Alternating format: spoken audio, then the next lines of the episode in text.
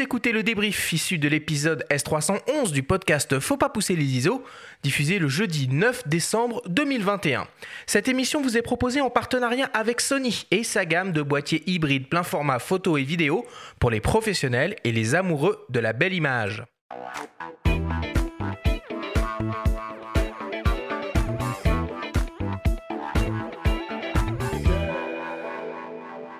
Nous sommes toujours avec le photographe Laurent Baheux pour notre grande discussion sur la photo animalière.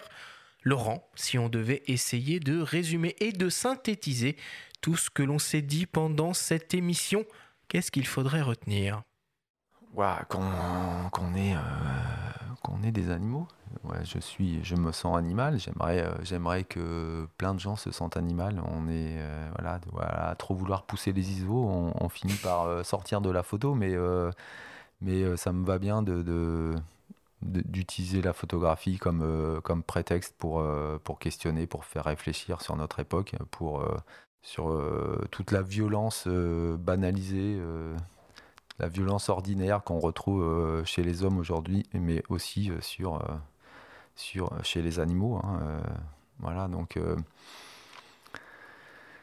donc euh, ouais, il y a, beaucoup de ça. Et puis il y a euh, fait euh, quand même un peu qu'on peut aujourd'hui prendre plaisir à faire des photos, qu'on peut, qu'on faire du noir et blanc, que on n'a pas forcément besoin de la couleur, même si il y a des photographes qui font un travail magnifique en couleur.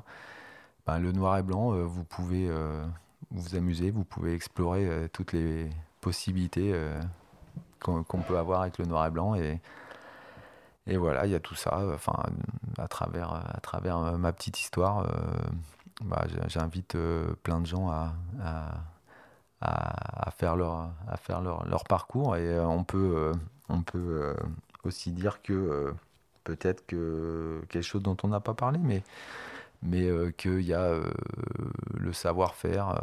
alors moi, je suis, je, suis pas très fan des, des, des, je me sens pas en en position de donner des conseils euh, photographiques. Mais euh, s'il y a un conseil que, que je peux donner, c'est peut-être celui-là, c'est euh, il y a le savoir-faire, il y a le faire savoir. C'est-à-dire que souvent, les photographes ignorent, les photographes en tout cas qui veulent se, s'inscrire dans une démarche professionnelle ou qui veulent essayer de vivre de leur passion. Il y en a beaucoup, il y en a peu qui y arrivent, mais il y en a beaucoup qui essayent.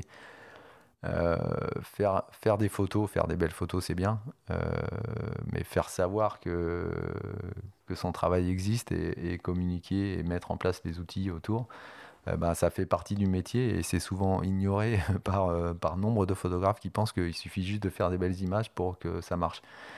Ben, vous pouvez être le meilleur photographe du monde, mais aujourd'hui, dans le monde dans lequel on vit, si vous ne faites pas savoir que, que votre travail existe, ben ça marche pas, quoi. Vous restez seul. D'ailleurs, on n'en a pas parlé non plus pendant la grande discussion, mais c'est l'occasion ici d'en dire un mot. Sur le faire savoir, toi tu as fait savoir aux gens que tu travaillais sur un nouveau livre. Euh, quel est l'intérêt aujourd'hui de toutes ces plateformes de financement participatif pour euh, mener à bien des projets et comment toi tu l'utilises?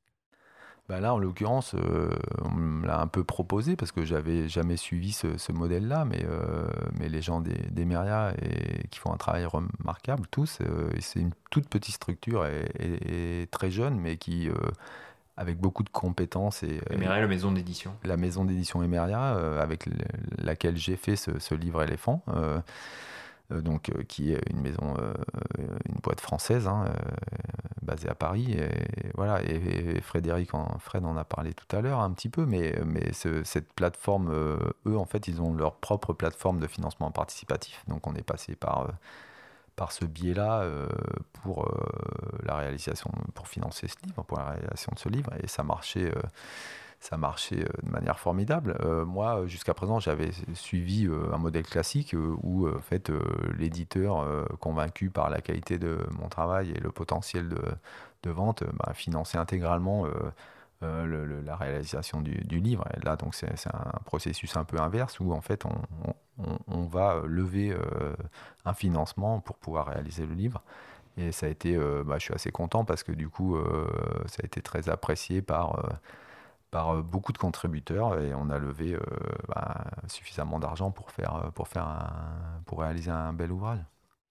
Laurent, quel conseil tu pourrais donner aux gens qui souhaitent préparer un safari photo? J'ai envie de leur dire n'y allez pas parce que si vous allez en Afrique, vous allez attraper euh, le virus. Il faut faire très attention au virus euh, dans la période C'est seulement en Afrique du Sud.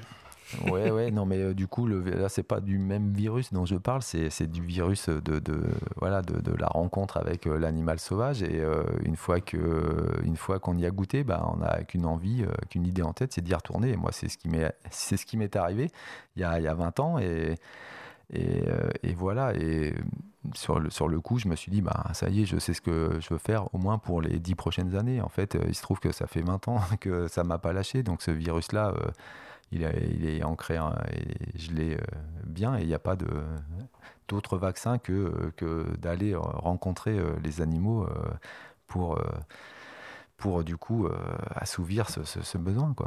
Et quel matériel pour commencer?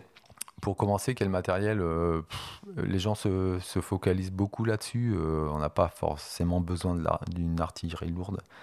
Euh, il faut, il faut, on, peut très bien faire un safari avec avec un 70-300, même si on n'a pas plus long que 300, il faut pas, faut pas, faut pas pleurer, faut pas il faut pas s'alarmer, on peut faire de très belles images. dès l'instant où on se, on se dit que ben, il va y avoir des opportunités parce que euh, les animaux euh, en Afrique peuvent euh, notamment s'approcher très près. En fait, il faut vraiment distinguer la photo en Afrique de la photo en affût en Europe, par exemple, ou dans les pays occidentaux, où on a et on continue de chasser tellement les animaux que ils se sont dit les animaux que l'animal qui marche sur deux pattes, il est dangereux. Donc on va fuir.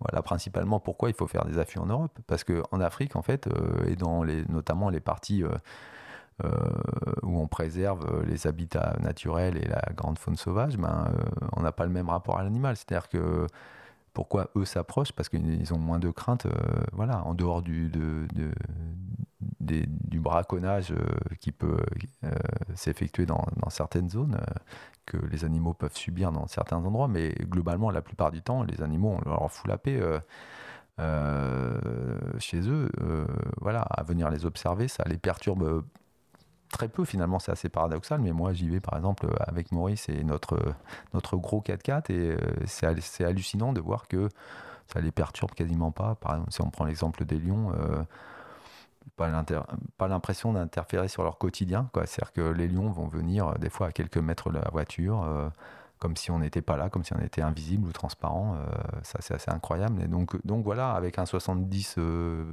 300, même presque avec un 70 200, même moi, ça m'est arrivé de faire des fois plusieurs jours avec le 85 et le 135, juste parce que je m'amusais avec ces grandes ouvertures et ces optiques-là, et, je faisais plein de photos je faisais plein de photos parce que il y a plein d'opportunités d'en faire, même avec des optiques courtes. Quoi. Voilà. Après, moi, je suis pas très grand angle, mais, euh, photographe ou la photographe qui, euh, qui, euh, qui s'éclate avec du grand angle va pouvoir faire plein de choses aussi. Du coup, il va avoir une autre approche, va s'amuser avec, avec le, la proportion animal, végétal. Euh, par exemple, je ne sais, sais, pas si tu connais cette photo que j'ai faite euh, de, de, girafes qui paraissent, euh, qui paraissent miniatures dans, dans, les hautes herbes. Voilà, c'est juste une illusion d'optique. Hein. On peut faire plein de choses. Dans cette, dans cette idée-là, moi je suis loin d'avoir exploré toutes les possibilités à ce niveau-là. Donc il n'y a pas vraiment de règle absolue en fait. Les, gens sont souvent trop en, en attente de dire bon, euh, on me demande souvent euh, quelle est la bonne saison pour partir, quel est le, meilleur pays, quel, matériel il faut? Mais j'ai envie de dire, euh, il faut s'affranchir un peu de tout ça. Quoi. C'est le, meilleur matériel, c'est celui que vous avez. le meilleur pays, bah, c'est celui que vous allez découvrir. Et puis euh, la meilleure période, c'est pareil. Quoi. Euh, justement, euh, c'est intéressant des fois de prendre le contre-pied, de partir hors période, parce que déjà il y aura moins de monde, vous serez moins emmerdé par un tourisme un, peu trop de masse parfois dans certains endroits, trop concentré, et, d'aller peut-être dans des endroits qui sont qui sont moins, euh, moins fréquentés et vous allez voir peut-être moins de choses, mais euh, sans doute des belles choses et dans des conditions plutôt sympas. Voilà, prendre un peu le contre-pied. voilà, on peut partir en période des pluies, moi ça m'est arrivé. Alors ça peut être un peu galère pour, pour, pour se déplacer, mais par contre il y a des ciels d'orage fantastiques. par contre il y a, des, il y a des, des, possibilités de faire des images quand le lion va s'ébrouer après l'averse voilà, il y a plein d'autres choses, quoi. Donc, euh, c'est, la matière, elle est infinie en photographie. Euh, on parle, là, on parle des animaux. Je pense qu'en photo de rue, euh, c'est pareil.